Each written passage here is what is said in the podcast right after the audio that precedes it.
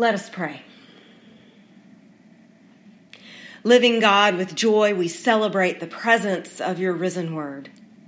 Enliven our hearts by your Holy Spirit so that we may proclaim the good news of eternal and abundant life through Jesus Christ our Lord. Amen. Our scripture lesson for this morning comes from the Gospel of Mark, chapter 16, verses 1 through 8. Listen for the word of God. When the Sabbath was over, Mary Magdalene, Mary the mother of James, and Salome bought spices so that they could go and anoint Jesus' dead body. Very early on the first day of the week, just after sunrise, they came to the tomb. They were saying to each other, Who is going to roll the stone away from the entrance for us? When they looked up, they saw that the stone had been rolled away, and it was a very large stone. Going to the tomb, they saw a young man in a white robe seated on the right side, and they were startled. But he said to them, Do not be alarmed, for you are looking for Jesus of Nazareth who was crucified. He has been raised, he is not here. Look, Here's the place where they laid him.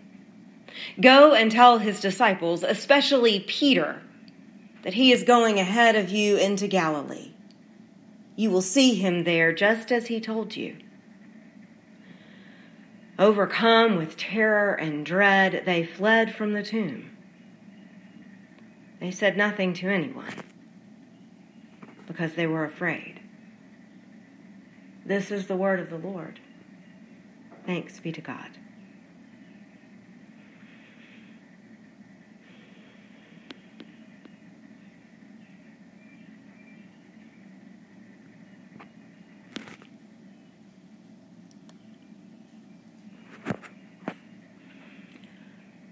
So, friends, Easter begins in the dark.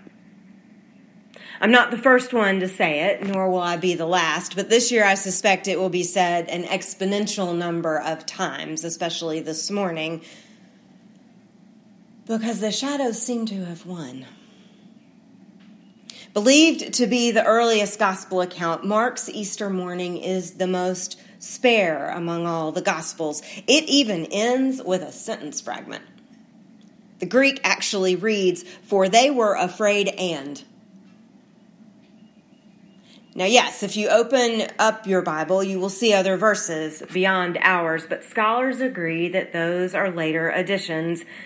It's as if the early church couldn't stand the open endedness and needed a tidier, more resolved end of the story. But Mark's original open ended ending seems intentional and amazingly well suited for Easter in 2020.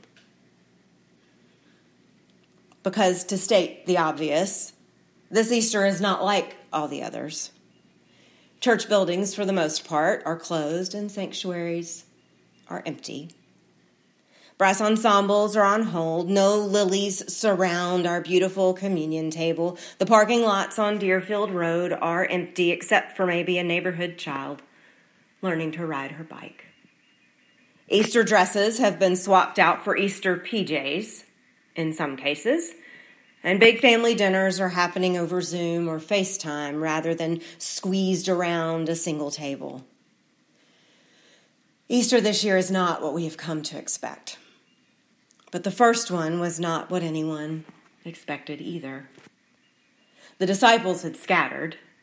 The women had stayed, though, all along, supporting, providing throughout their travel, travels, watching it all happen seeing firsthand sorrow and love flow mingled down on Friday.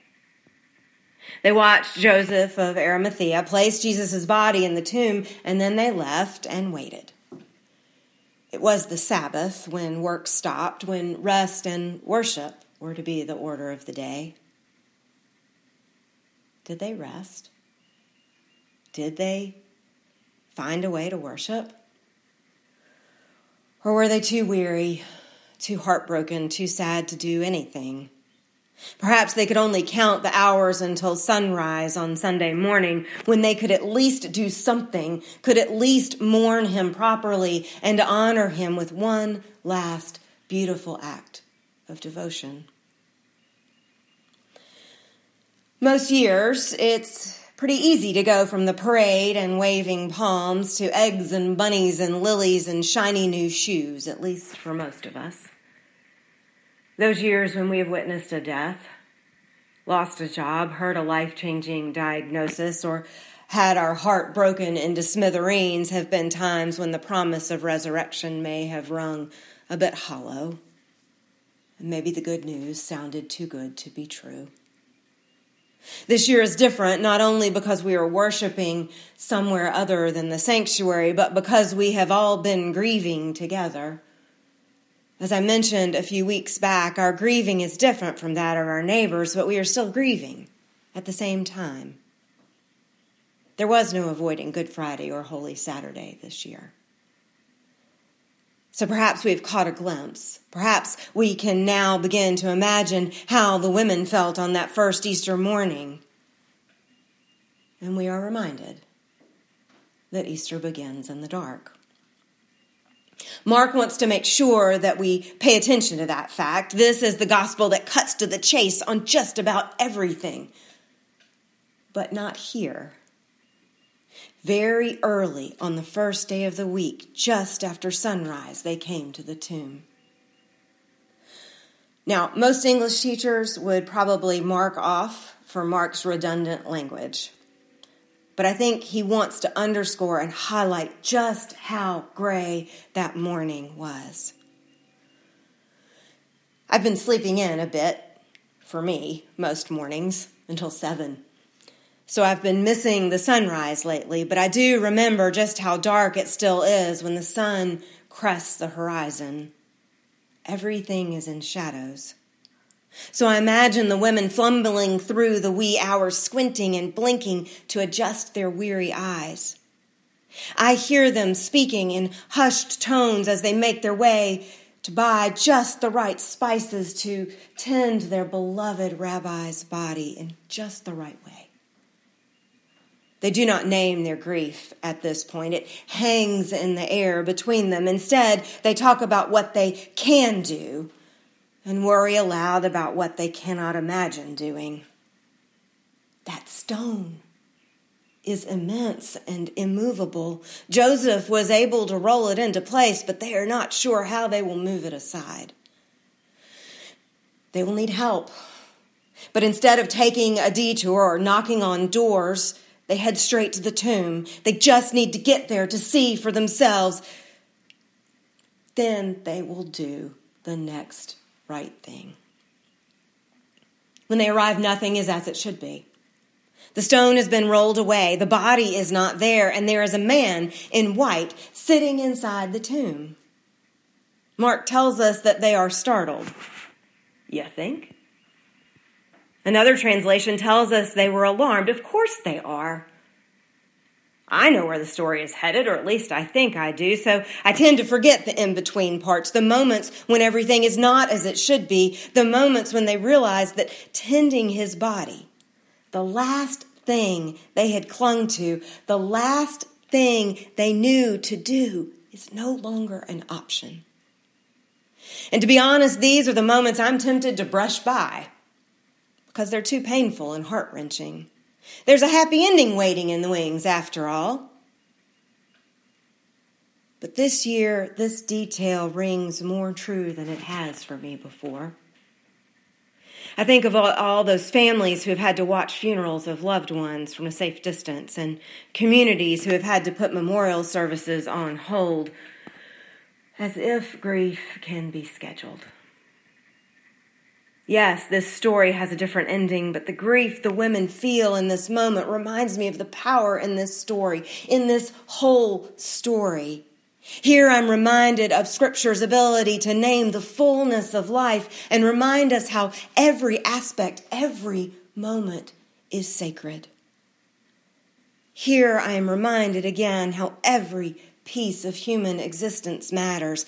Because the Easter story is not just about trumpets or tulips or egg hunts or bunnies or even churches packed to the brim with everyone in their Sunday best. It never was. Easter is a story about grief and loss and fear and broken hearts. Yes, it is also a story of resurrection. But as we stand with the bleary eyed, alarmed women at the tomb, we remember that resurrection does not happen without death and loss. Our losses matter to God. Our grief breaks God's heart, so much so that God sends His only beloved Son to be one of us, to walk among us, to endure all that the world can throw at Him, to share our grief, to give His life for us, and to save us, to redeem us, to redeem it all. Nothing is lost. Nothing is glossed over. Nothing. And it matters that we know that, especially when it is dark. Easter begins in the dark, after all. But it does not end there. The man in white tells the women that he knows they have come looking for Jesus, the crucified one. The entire story has been building to the cross, and for Mark, Jesus is and will always be the crucified one. But the cross is not the end of the story. Don't be alarmed, he tells them. Don't be afraid, but they are. And that's okay, it seems. He does not shame them or tisk tisk them. He does, he does tell them what their next step should be. Go. Tell his disciples, especially Peter, that he is going ahead of you into Galilee. You will see him there just as he told you. Go and tell and make sure Peter hears you. You may remember the last time we saw Peter, he had just finished shaking his head, adamantly denying that he knew Jesus, that other more notorious Galilean. The last time we saw Peter, he was sobbing upon hearing the cock crow early Friday morning. The man in white says they should make sure Peter hears to make sure Peter and the others know that they, all of them, including the ones who floundered and fled, are to meet the risen one in Galilee, the place where the story begins. Go and tell. Go home and find him there, not in a castle or a cathedral, but back home, out on the edges of the empire, home in the middle of everyday life and death where this story begins and where it continues, even now. One of the bright spots for me in this past week was watching John Krasinski's YouTube show, Some Good News. The second episode caught my attention largely because the entire original cast of Hamilton was promised to show up to sing to a young fan over Zoom. I'm happy to hear good news just about anywhere I can find it these days, so I tuned in, and I confess I sang along here in my living room. But before I got to the big finale, I was struck by something Krasinski said almost in passing. As you may know, this show is his chance to highlight good news he has heard over the course of the week. He celebrated healthcare workers and those who have responded to appeals for personal protective equipment. He celebrated a Pennsylvania company that shifted from making baseball uniforms to masks and gowns for hospitals. He gave a shout out to home based mask makers and robotics students creating face shields on 3D printers. After his first episode aired, others tried to mimic the show. And after expressing some mock outrage, Krasinski insisted that he was thrilled that others were inspired to get in on the good news sharing game. Because, he said, I'm only delivering the good news. You are the good news. Now, the writer of Mark is not John Krasinski, and I've never thought of the writer of Mark as a comedian. That said, while Mark's Easter begins in the dark with tears, there is at least a smile, if not a belly laugh, hiding in the end. The women have been sent out not just with some good news, but the good news. You are the good news. You are the gospel, the man in white seems to say. Go and tell. And Mark tells us that they leave saying nothing to anyone because they are afraid. But here's the funny part clearly, the story does not end with their fear, or else you and I would be doing something else on this warm April morning. Astoundingly, the story gets out. Mark's first hearers know it, and we know it too. The women's fear cannot stop the good news, nor can ours. An odd Easter Sunday when churches do not worship and buildings will not stop it, nor will a global pandemic. The very fact that we are not gathered in that building three miles away is a testimony to the good news being alive and well. We are the body of Christ. We are called and commissioned to embody the good news of hope, faith, and love for neighbors, friends, and strangers, the very love we have come to know in Jesus Christ.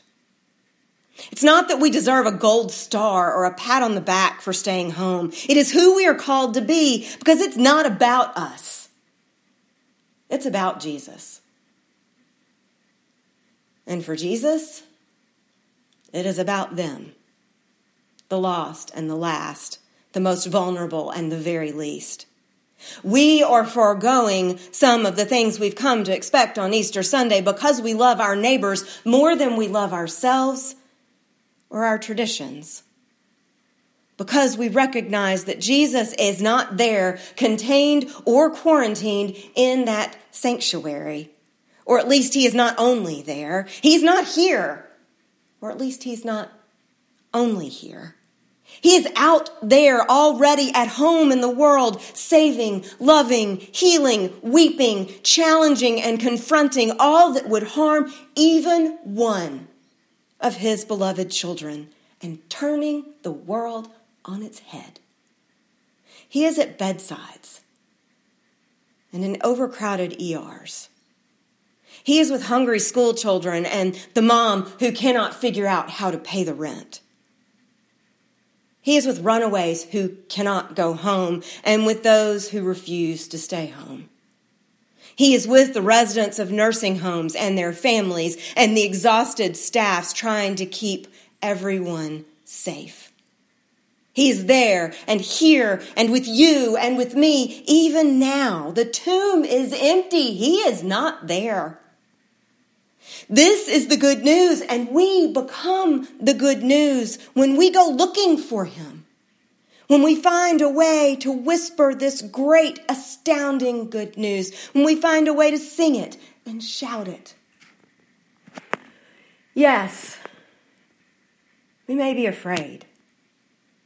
Yes, things are grim and uncertain and scary. Yes, we will falter and bumble and struggle at times to see a way forward. Yes, we will rightfully grieve and faithfully lament all that has been lost and all who have been lost. But amidst our grieving, our laments, and our fears, I hope we find a way to laugh with joy at the ridiculous promise that has been fulfilled on this day. Easter begins in the dark, but by the grace of God, it does not end there. In fact, it does not end at all. Christ is risen. He is risen indeed. Alleluia. Amen.